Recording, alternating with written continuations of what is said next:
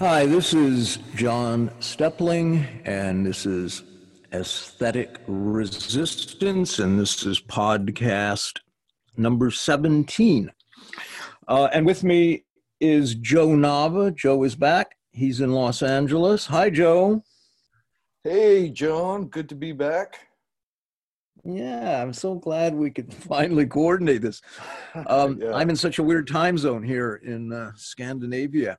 Uh, so I've uh, also been spending. Uh, I've also been spending a lot of time in Palm Springs without oh internet there, so it's uh, you know. Yeah, um, that's my favorite place. You know, I of everything in Los Angeles, I I miss Palm Springs in the desert more than anything else.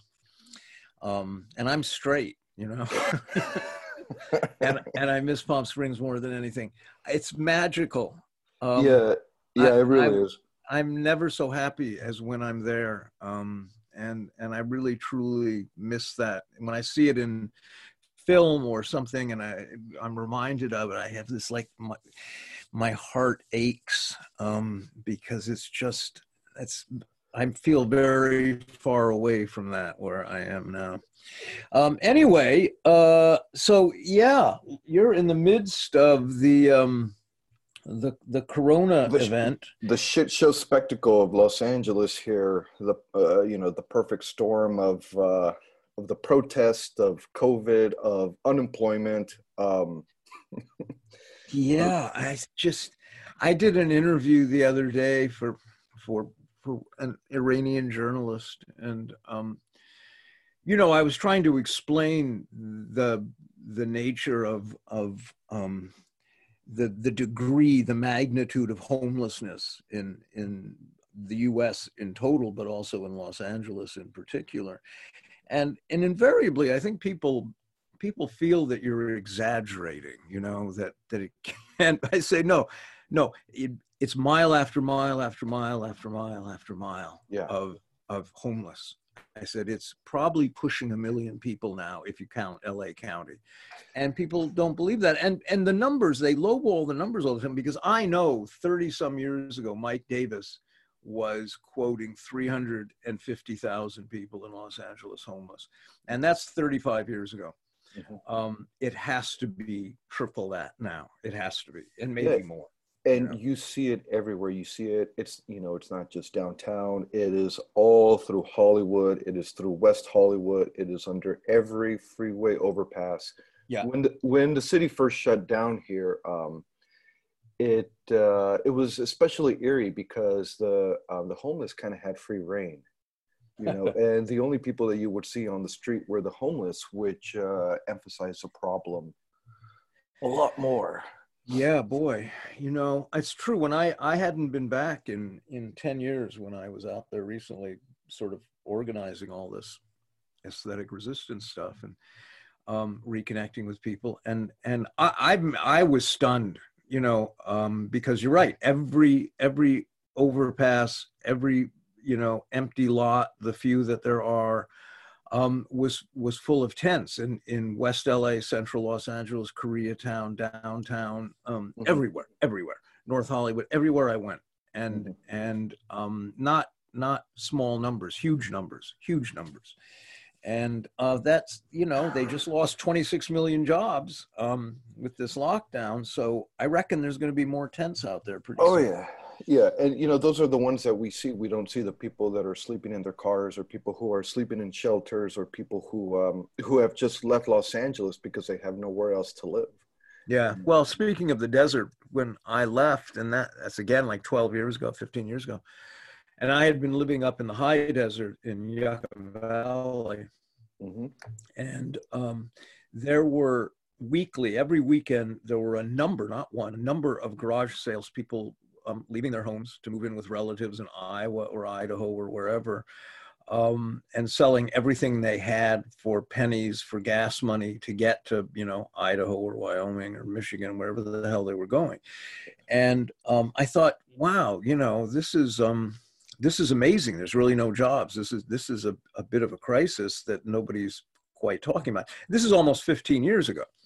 And so now, you know, I reckon um, all those homes are empty or people are squatting in them or something. It's it's um, it's a staggering reality, and uh, it's it's funny. I somebody on social media said I posted something about the science of mask wearing is is you know bogus and there it, yes. it does there was a thing from 2016 that was a very thorough analysis of the pointlessness of wearing masks anyway and this woman said yeah she had a, a woman who came to clean her house twice a week and she always wore a mask. And the other day she said you know those masks if it's it's hot in here why don't you take it doesn't you know nobody's sick and it doesn't help anyway. The woman said well i know it doesn't help but i wear it to say that i'm against donald trump I thought so. That's what that's the new newest like part of you know symbology of the mask is now proof of your you know your hatred of Donald Trump. Yeah, it's a you know it's a it's a I, I think what was it you who said that it was a, a muzzle and a silencer at the same time yeah, as it yeah. was just you know and I think that's uh it, um you know it, it is really really interesting. I mean I uh you know I wear a mask simply because of my job and and when I um, um, you know when I when I go to restaurants or something, um, I won't be allowed in if I don't wear a mask. Right. But you know, God. for for me, it's just uh, it's just a bandana over the neck that I just pull up, and it makes me look like I'm about to hold up, you know, stick up the joint with yeah. I go in it's there. Really well. I mean, I see it's gotten so surreal because I see models for for clothing lines and the models are wearing masks now. Oh my god. so um you know yeah. it's it's couture as well as everything else these days. Anyway i want i want to talk movies a little bit um, let's do and, it. and i want to talk film noir because i know you're a fan of film noir mm-hmm. as am i. But i want to start by by a, a quick kind of um uh, awkward segue um, uh, because I watched The Five Bloods the mm-hmm. other night. Mm-hmm. Um, well, I watched half of it because uh, I I just couldn't I couldn't get through it all, and and I love Delroy Lindo, you know, mm-hmm. um, and and I've loved him since he did um, Bright Angel for my friend Michael Fields, which is a great film, by the way. Um, mm-hmm if you ever get a chance. I actually worked with Michael Little on that script, but uh, it's Richard Ford. Um, and and um, and then he of course did Malcolm, and, and now he does the TV show. But he's a terrific actor, and he's terrific in this. But it's um, the thing that struck me is that in some ways Spike is is the Black Tarantino in a certain way. Oh, that's um, interesting. Um, and and it's this kind of self-conscious uh, quoting popular culture all the time and history. I mean, Spike's smarter than Tarantino, but but he had a scene at the beginning of that. They're in Vietnam. All these GIs returned to Vietnam, and um, they're they're uh, on a canal on a boat, and and you know it's the floating market, mm-hmm. um, and uh, just like Thailand, really, and and some Vietnamese comes by trying to sell him a chicken and the guy won't back off. He just keeps sticking a chicken in his face. Okay, no Vietnamese would do that. They don't do that. no Thai would do that. They yeah. do not do that. Yeah. It's like the last thing they would do. And um and the Vietnamese said something about, well, you know, I speaks English and um, this other Vietnamese says, well, you know, with the fall of Saigon. And I thought, no, to them, it's the liberation of Saigon. Absolutely. Um, and, yeah. and it's interesting that Spike doesn't even bother. It's just laziness, you know, and it's a kind of weird racism. Well, it's, um, it's also enforcing the dominant narrative of, of what it is. You know, we, uh, the Americans lost that war. It wasn't that the, uh, uh, that the Vietnamese won. It was the Americans lost. And yeah, um, yeah. And that's what this that's what is this is like all those films that came out in in the in the 70s um, some of which were very good um, that were about yeah we lost the war and it was a wound on masculine um, consciousness or something in the us this was just a reprieve of that in a sense um, with with um, black history tutorials tossed in or something um, it was but it, but he's appalling it was a it was a the scenes are awkward and badly written, and I I don't get. It's gotten rave reviews, of course. So anyway, mm-hmm. well, well, you um, know, I've I've stopped watching so much television lately because it was just all all crap that I that I had seen. You know, a few shows kind of slipped through the cracks here and there. Um, I think I meant to tell you that the last show that I someone got into was uh, the new Pope with uh, Jude Law. Um, yeah, somebody else mentioned that to me, and I've not seen it. It's it's it's interesting um, watching it now because um, um, it's uh, it's an incredibly fascistic show, very fascistic. Mm. It is also um, it's about contraction, and it's it's about uh, you know Jude Law becomes a be, uh, is appointed the new pope, um, for some kind of uh, you know through political intrigue and everything. Uh, but uh, he is not the pope that was originally appointed. He becomes um, he becomes very dogmatic and very uh, exclusionary, and he um, it's it's it, it's really interesting the way he um, huh.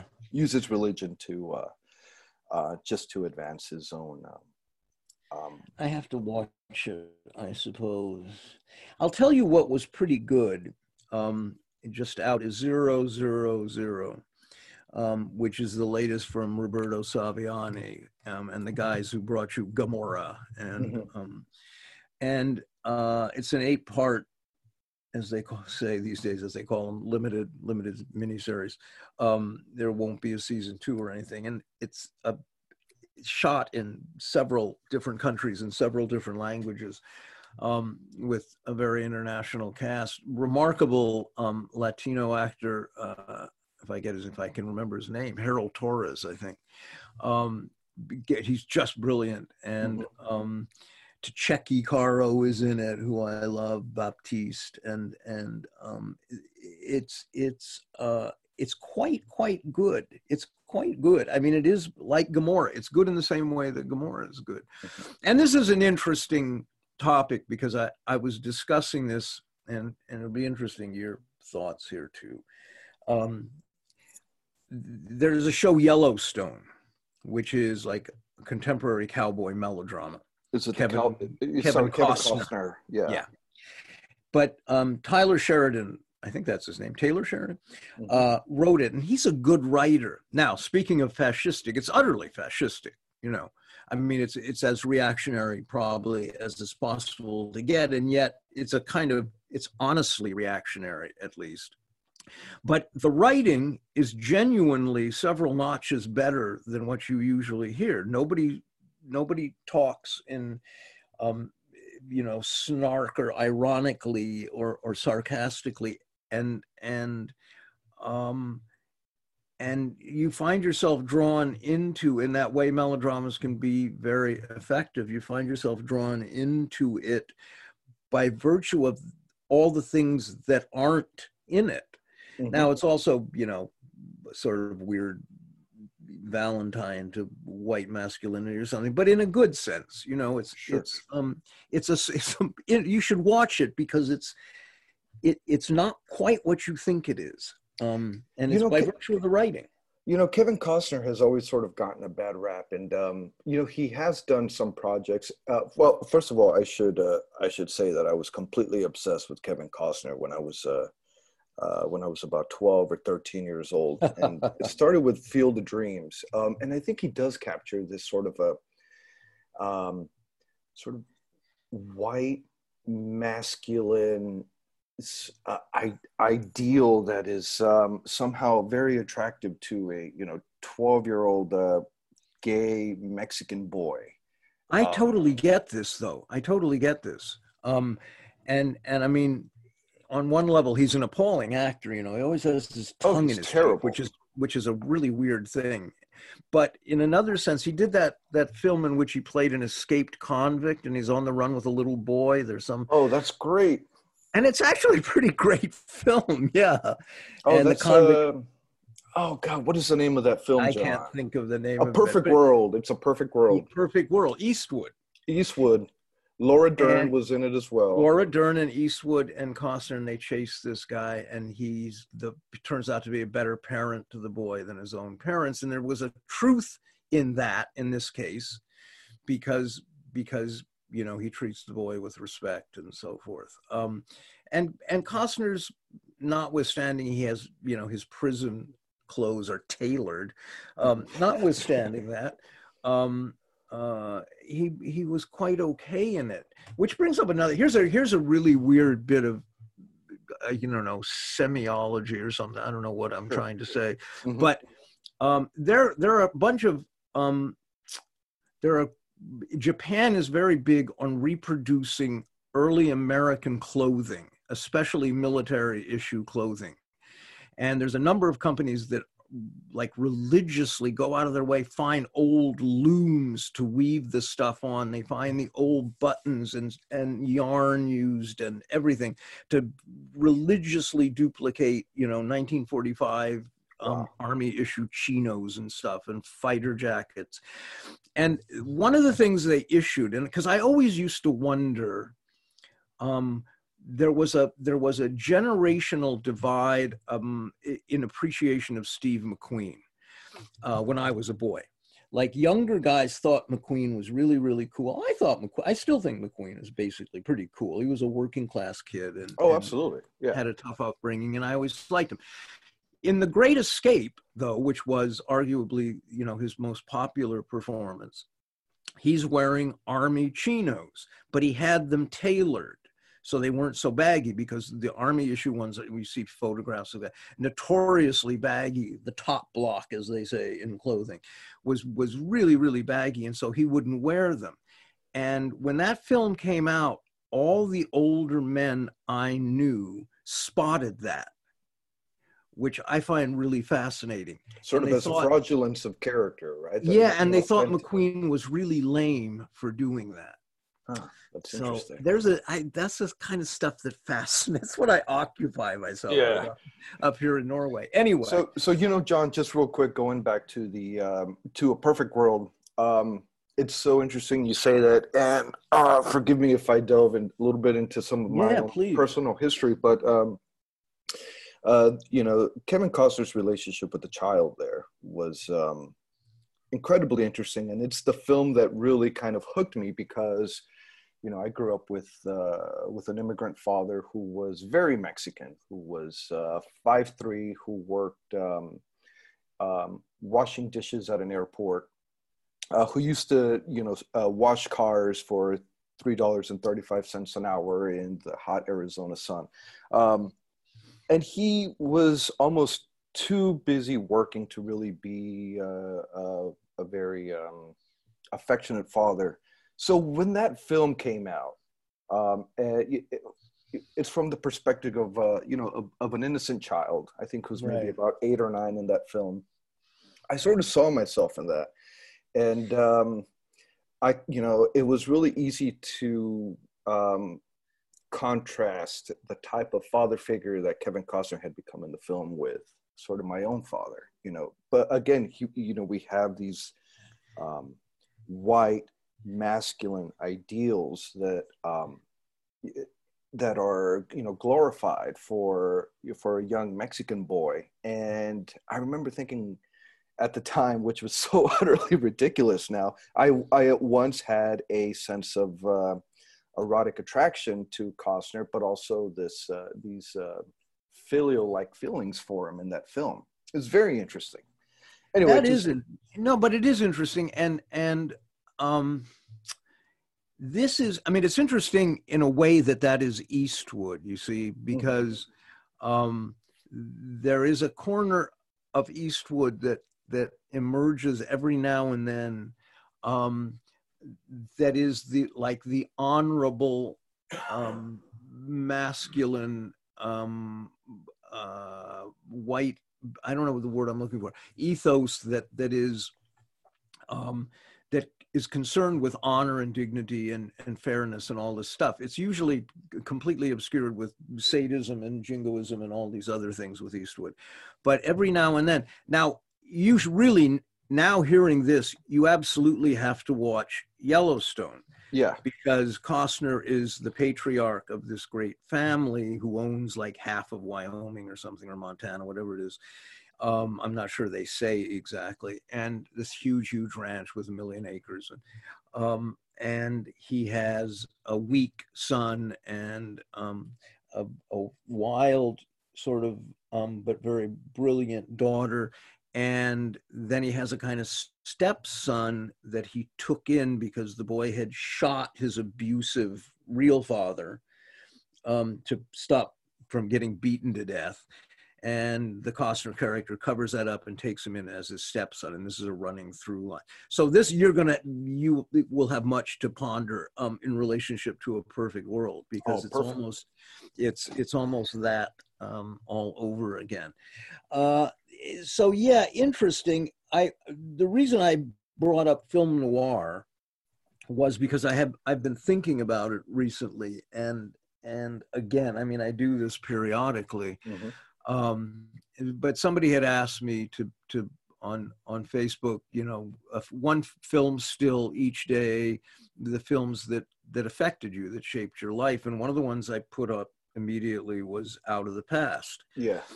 Uh, which is Jacques Tourneur directed with Robert Mitchum and, and Kirk Douglas as the villain, uh, a very early role of his, and um, it's uh, Jane Greer, and it's um, it's an extraordinary film.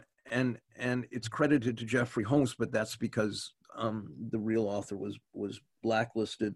Um, Daniel Mainwaring, uh, who was a terrific writer and a communist and a and a uh, you you listen to the voiceovers. Mm-hmm. Of course, it helps to have Robert Mitchum reading your voiceovers.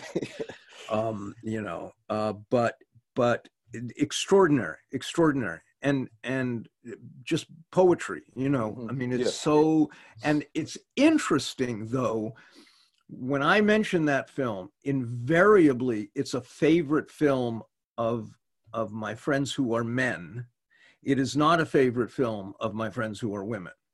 They kind of women i know go well yes okay but that's it's all very you know femme fatale and, and they don't the men adore that film. There's something of a romantic um, pull that that film i mean that's how everybody wants to go out you know? Mm-hmm. if you're going to crash and burn um, in a relationship that's the way to do it somehow um, and and it's an extraordinarily erotic beautiful and and romantic film i think um, and and it's it's 1947 46 and 47 were the great two years for film noir. For film noir, yeah. Is a you know post world, uh, sorry, post uh, post war. Uh, you get a lot of the Germans coming in. Who who directed that again? I'm sorry, John. Jacques Tourneur, who who um, did most of his work for Val Lewton, um, who was a Russian emigre and and produced super low budget stuff um, uh, for RKO and whatnot and did I Walk with a Zombie and Ghost yeah. Ship and Cat People and Leopard Man. And I'm a huge, huge Val Lewton fan. But um, this was the one time Tourneur had a slightly larger budget and was working with actual stars. Mm-hmm. And um, and he made the perfect noir in a sense. I think it's the the greatest of noir films, and there's others that come close. Criss Cross, the with Burt Lancaster, the Robert Siodmak film is is probably my second favorite. But um, it it that yeah, it was a it was it was a post-war um, you know German Jews fleeing uh, fascism, and they turned everything into a psychoanalytic study of fascism. I mean, on some level, all the films end up being about authority and the state and um, and and how flawed people are, and uh, the enemy is within, but it's within because the enemy is really without. Yeah. Um, you know what was interesting about about that for me when I was first attracted to uh, film noir in film school was um, uh, just a sense of alienation that, and it, it's not necessarily in the um, you know within the characters. Sure yeah it's in the characters and the way the way it's shot but it was um there are no reference points that um that the uh, that the viewer would take from classical hollywood you know you get the moral ambiguity of um you get the moral ambiguity of usually the detective for hire Um, the woman is completely eroticized. Uh, they are very. Um, um, there's so much violence um, that is uh, just inherent, not necessarily that you see, but uh, but you feel you feel you feel the violence on uh, on the screen, and you feel the sense of uh, nihilism that these uh, yeah absolutely brought from the uh, you know um, like for example um, um, the film like The Killers. You know that opening yeah. scene is so very good. Oh, it's um, amazing. Yeah. But, um, what what do you think it is about? Uh, I mean, other than the obvious about you know about these German Jews working in Hollywood that allowed them to uh, explore these uh, these themes. What what do you think? Well, I think I think um, you know it, it's interesting. Um, Franco Moretti has a great couple of essays about um, the United States. I, if I'm not mistaken, the book's The Far Country. I don't know, but anyway, Moretti has an essay, I think the final one in that collection, about westerns and film noir. And he sees westerns as a continuation of a Hemingway conservatism, which I think is right. I love Hemingway, but mm-hmm. he's conservative. And he's in a not necessarily reactionary bad way politically, but there is a conservatism, and that um, film noir was was the radical, um, subversive, uh, distrustful, paranoid. It was the it was the the the genre of suspicion. And one observation I remember he made is that in westerns the violence is outdoors usually and people are at least 30 40 feet apart when they shoot each other mm-hmm.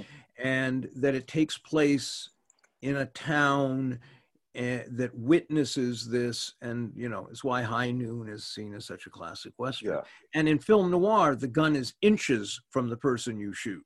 Wow yeah. And it's invariably indoors. Yes. And of course it's invariably at at night and it's just been raining but that's that's just style. Um, but i always thought that was a very telling observation. Well you well you know um,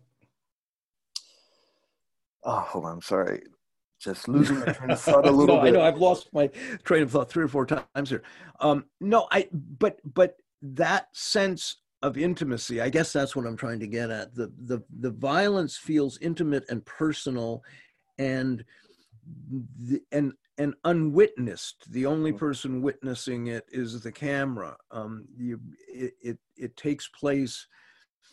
The violence and the narrative itself take place in secret spaces, in dark spaces, in illicit spaces, um, and all the male-female related, all the eroticism is tinged with an illicit quality. I think, and and um, the when when those films ran with the the template of the private detective and that's a really interesting huge discussion but the the detective became the knight errant right he was in search of the truth and you like philip marlowe he always gets fired and beaten up, but he persists anyway, yep. right? Yep. Because because he has to find the truth. That's that's his calling and that's his quest, and and that runs through all of it.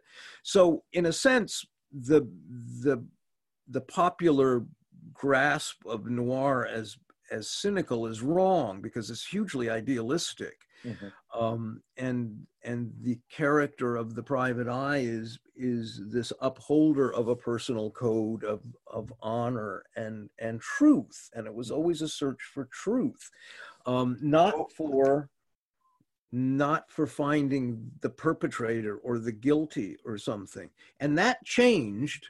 That changed in the 50s as you ushered in what the, what the Cahiers critics called sunlit noir. Mm-hmm. But I can almost identify the film that changed it, and in some ways, it's a brilliant film, and that's Jack Webb's original feature, Dragnet. Uh, it's partly brilliant. Yeah. Webb was a was a weird boy. What a weird figure he was. Anyway, um, and, and Dragnet has one of the great opening sequences ever. Plus, Richard Boone is in it, which makes it watchable. Um, but it was the beginning of this. The quest was for law and order, for upholding the law, not a search for the truth. It was in finding who was guilty.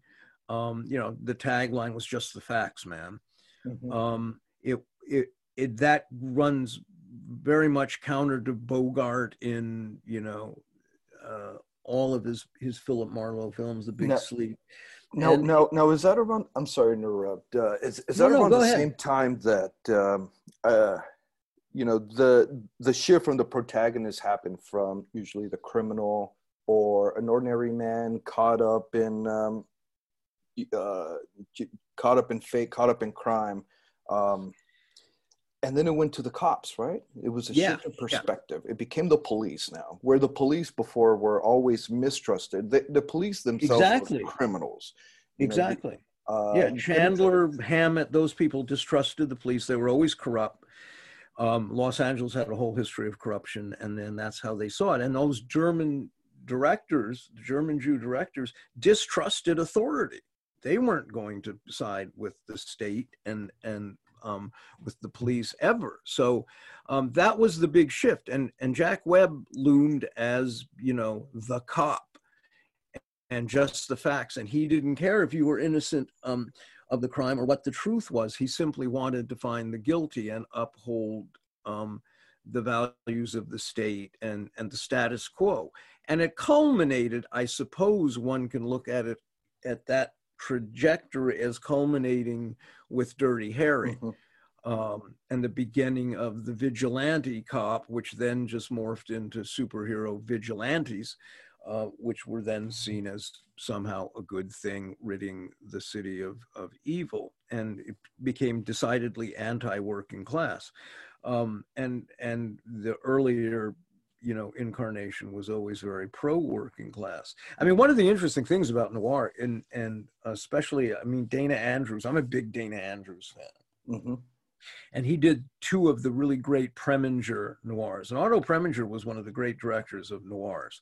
Never mind his later bloated Hollywood epics, he was a terrific director of noirs.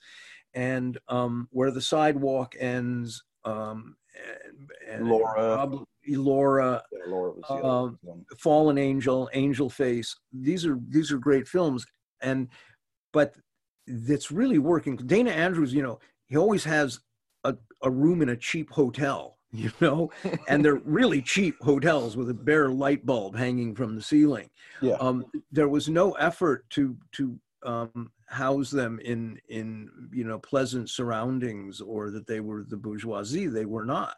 Well, part of that and, also was also was also because there were B films, right? They were cheap. Yeah, they were you know most absolutely. of these films were shot within uh, you know sometimes within a week, maybe ten days of of production. Yeah. So yeah, you know. Um, but uh, what what strikes me about film noir too, and you you mentioned this earlier, was uh, was you know the eroticization of violence. Um, yeah. I I need to tie this real quick into Hitchcock, which uh, um, it's always interesting watching. Uh, you know, and Hitchcock kind of working noir. I guess you could call rope noir notorious. Well, yeah, you know, Hitchcock just as a just as a footnote, Hitchcock worked as an apprentice for UFA, the the yeah. German studio um, that you know Lubitsch and all these other people worked uh, for too. So I mean, he had his grounding. His some of his filmic education was um, was German expressionist. So it's it's that there is a link there. Anyway, continue, please. Uh, you know, any kind of uh, relationship, sexual relationship or romantic relationship. Uh, for, for, example, uh, let's say uh, Cary Grant in North by Northwest. Cary Grant and Eva Marie Saint uh, they uh, you know you turn the volume down and where it was where it's a scene where they're kissing or making love or trying you know flirting or just necking with each other. Now they um, you turn the volume down and Cary Grant looks like he's about to kill Eva Marie Saint. He looks like he's about to strangle. Oh, that's so interesting. Yeah, uh, yeah. And you know, I've uh, and I've always noticed that. Uh, again, you know, the famous opening um, opening shot in Rope, where you know you have the two uh, gay killers that are uh, strangling their um, you know their friend and they and then they put them in the in the chest but you know it's uh it becomes immediately orgasmic that moment of of death that happens yeah. that moment yeah.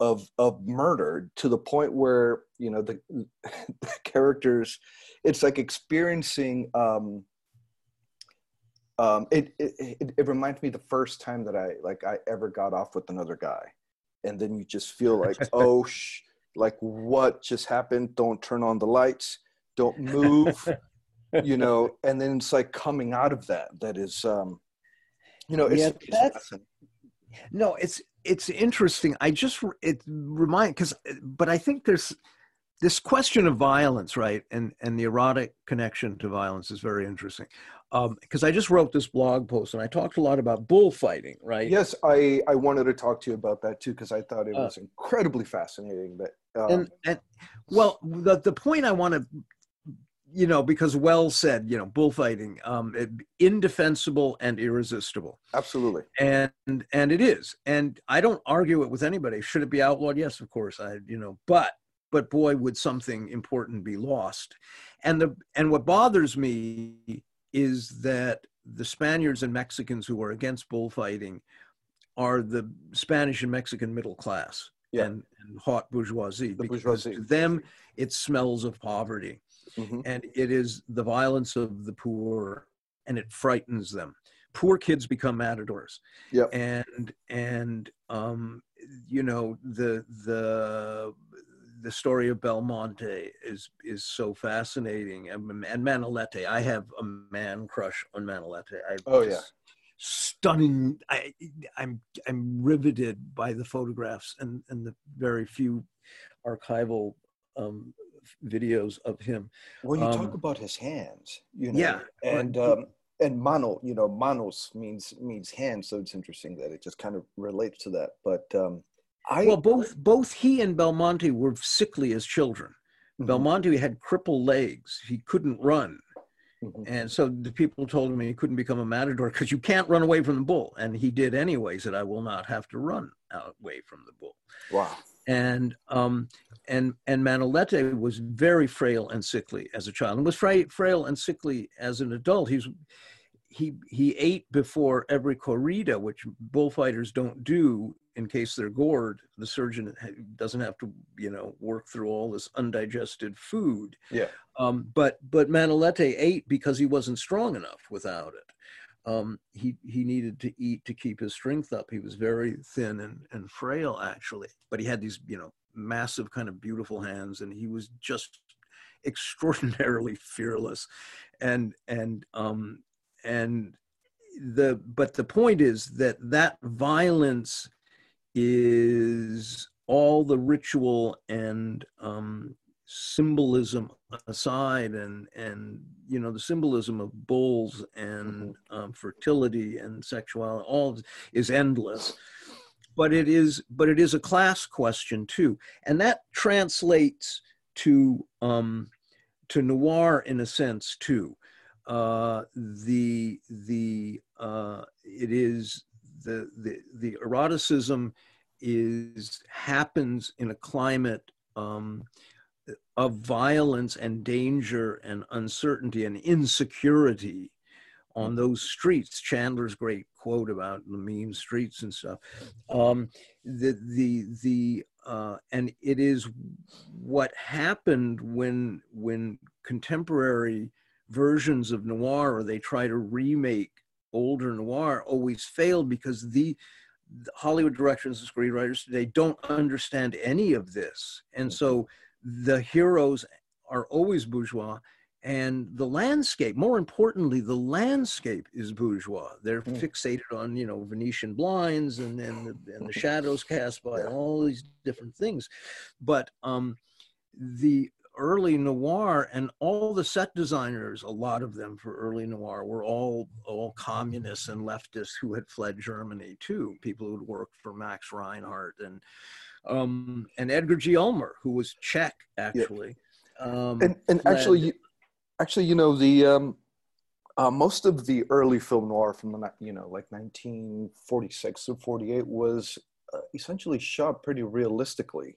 Um, yeah. And it was, um, you know, it, I think it was because of the budgets themselves where they they did not have you know the uh, the uh, the the state the the stages to be able to you know craft a good well lit set. Um, yeah, the set. We'll talk about the set design, the shadows. Um, yeah, you know the the there. I read an essay somewhere ages ago um, about just what you're saying that it was an economic determinant a lot mm-hmm. of the shadows because they didn't have to um, to fill up the set quite so much and and uh, these were these were the set designers were guys that had worked in German theater and and were extraordinarily good um, at at creating illusion. But the other thing was when you look at those films, and my my old friend Les Bohem, who's a screenwriter, pointed this out to me. Look at the number of light sources um, in a single interior, um, even for uh, something like like Caught, which is a little later and sort of neo noir, um, Max Ophuls film. Um, but but even a lot of the the classic Val Lewton stuff or or the Siodmak films, the number of light sources is extraordinary compared to today, you know, um, and, and they lit windows and it, a lot of attention was given to those setups. They didn't have a lot of money, but they had a lot of crew and they had a lot of lights and they used them, you know, and, mm-hmm. and the, it's why there is this feeling of, um, of depth to to that world somehow. At least so I posit. Um, and, I, I, and, wanted to ask you something about bullfighting. Um, yeah. You know, there's a, um, you know, in, in film noir, there's a sense of masochism in with the protagonist uh, that he's somehow getting some kind of erotic joy from being dragged into this underworld. Uh, there, there's there's sadism and violence, but it's not. Um, um, or how, how, am I trying to tie this to the bullfighting? I'm trying to. Well, uh, masochism. I yeah, like run with that because there's something there's something in that. This is all very elusive, see, and I think there's a connection, and I can't quite articulate it either. Well, um, see, uh, you know, uh, the criticisms of bullfighting are obviously, be, you know, that it's cruel, that uh, you know all these um, you know moral issues toward the animal, but I've seen plenty of bullfights before, mainly as a child in Mexico, um, in rural Mexico, to be right. quite honest. And actually, my uh, my cousin and my uncle have a farm uh, where they raise bulls for uh, now it's for um, uh, for rodeos for wow Mexican rodeos. Yeah. Um, but um, there never see there there was never a sense of sadism when I saw the bullfights as a child. No, no, no, no. It, you know, you have to respect the bull. You have to honor the bull. The, uh, you you can't just kill the bull for the for the sake of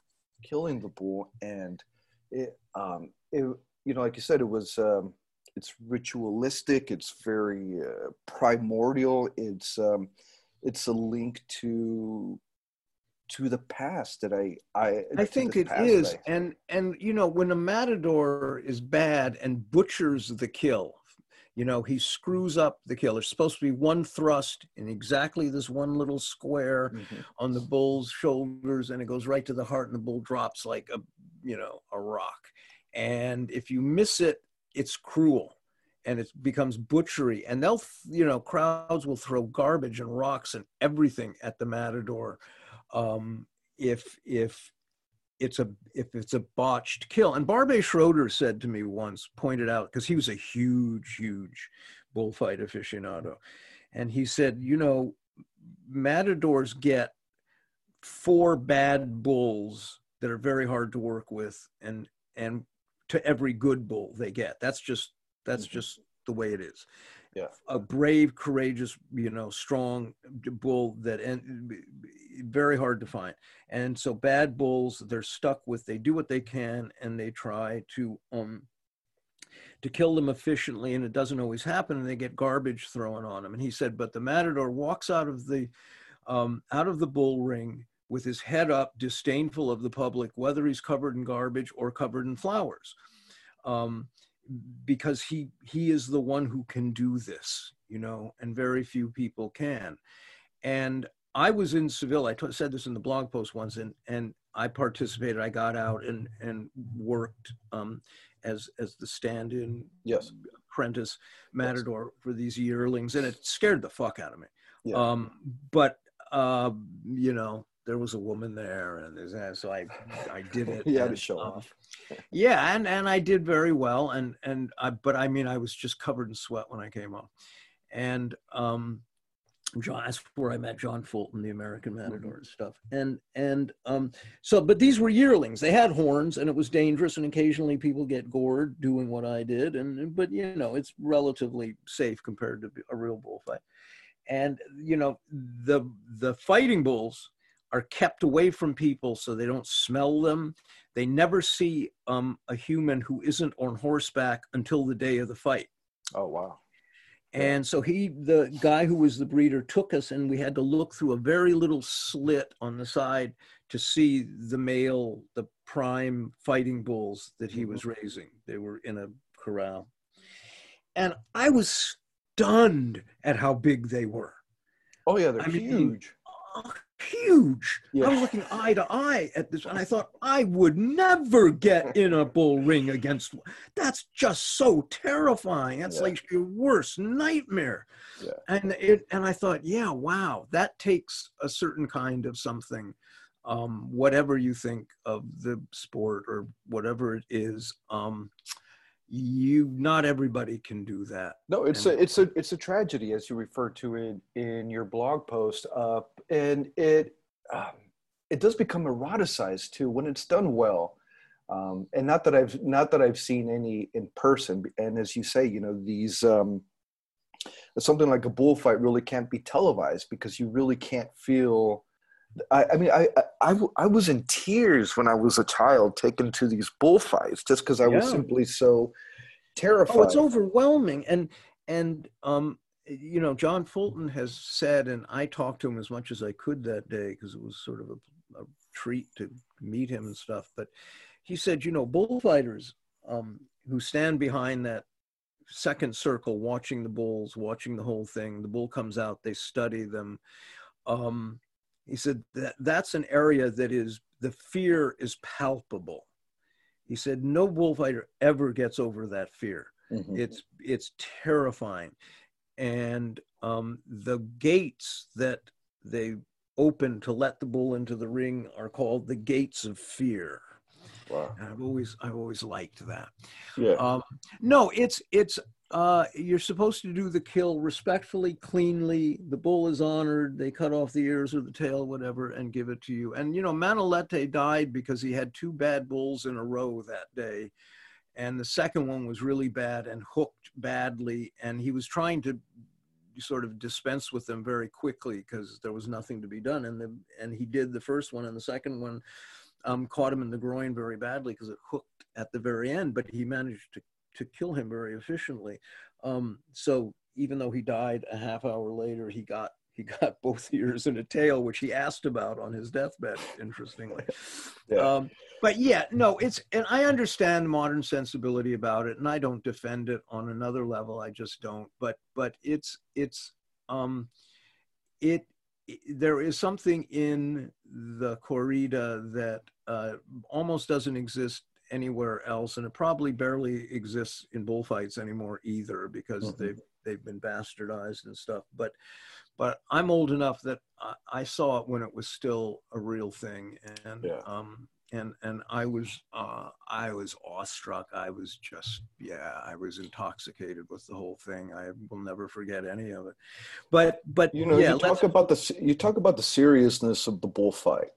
Um, and you sort of tie that into the serious the seriousness of of a piece of art of a piece of work of a film of a play of uh, you know and uh, you're right there is absolutely no more seriousness in in cinema nowadays no, or even in television you know yeah. and um, um, when we strive for that, you know, I, I personally, as as a writer, do strive for a seriousness uh, that is um, just that's uh, that offers a uh, just a different uh, perspective of tr- trying to put someone into just a different perspective of maybe it's alienating, maybe it's pretentious, maybe it is serious. As I don't know, but um, um no, I, I it's it's um, well, it's very few things. You know, you turned me on to that that film, uh, the Italian film made by convicts about Julius Caesar. Oh, that's great. Yeah. What is the uh, title? I forget. It's. Uh, oh fuck me! I can't remember the title. Anyway, that's a serious movie, right? Mm-hmm. Um, Stranger by the Lake um, uh, is a serious film, and you don't run across them very often. And of course, you know what Hollywood turns out now is just, I mean, it's just unwatchable. It's just unwatchable. Um, and occasionally European stuff comes through, and, and European television is better than American television too, um, because there is a, there is just American the the American cultural sensibility has has just deteriorated to a place that, I mean, you should hear what um, the, the new uh, restrictions and stuff in place for shooting film or TV in Hollywood now. Oh per God, COVID nineteen. I mean, yeah. it's, it's clinically insane. I, it's just madness. And and where does this end? You know, where does this end exactly? Um, uh, you know, we'll see. But um, people are going to have to start questioning that, and and I worry that there aren't enough people anymore um, to question authority. That and that's it's it's everywhere. That madness is everywhere. This arbitrariness of of the virus. You know, for, for example, um, bars have started opening in Palm Springs, and restaurants have started opening in Palm Springs, and there are all all these rules that you can. Uh, oh, you have to put your mask on while you enter. Once you get to the table, you could take it off, or you have to wait till you get the food to take it off. You can't shoot pool. You can't. Um, shoot darts. You can't, you know, you just basically stand there, don't move, eat, drink, and get the fuck out. You know, it's it's yeah, it's amazing, man. And and you know, the great crime in all of this was that they shut the schools down and then reopened them with all these restrictions. Even in Norway, which was pretty good about the whole thing. Mm-hmm. Um, you know there was there was kids could only play in groups of three and stuff and my two twins who were you know only like in preschool um, didn't understand it, you know, and felt strange, felt something was wrong, felt there was something wrong with them, you know, oh, what wow. was going on. And, um, uh, you know, over what? Over this fake pandemic being peddled by, um, you know, the thing is, yeah, the virus is real. The flu is real too, you know, yes, and, and, um, people die and, uh, they shouldn't have let old people die alone in rest. You know, don't get me started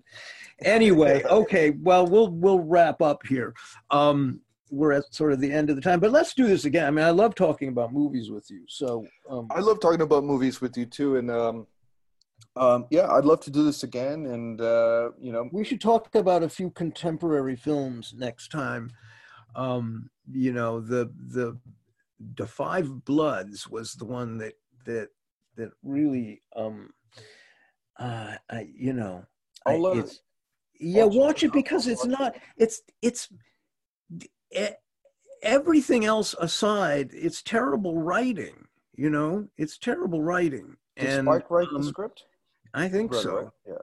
I would assume so. It yeah. feels like he did. And um and and yet people praise it because i think the level at which they appreciate this stuff is like pre-mimetic or something you know? It's not in mm-hmm. their body. It's in their head in a little part of mm-hmm. the brain where cleverness resides and that's about it. Anyway okay. That's all. Thank you joe um right, John, very much again always a pleasure and, talking with you yeah man i we'll do it again and and round two of the quarantine one x will be dropping soon maybe even tomorrow Oh, okay, man. Okay, Talk John. To you soon. Goodbye, everybody. All right. Goodbye. Bye.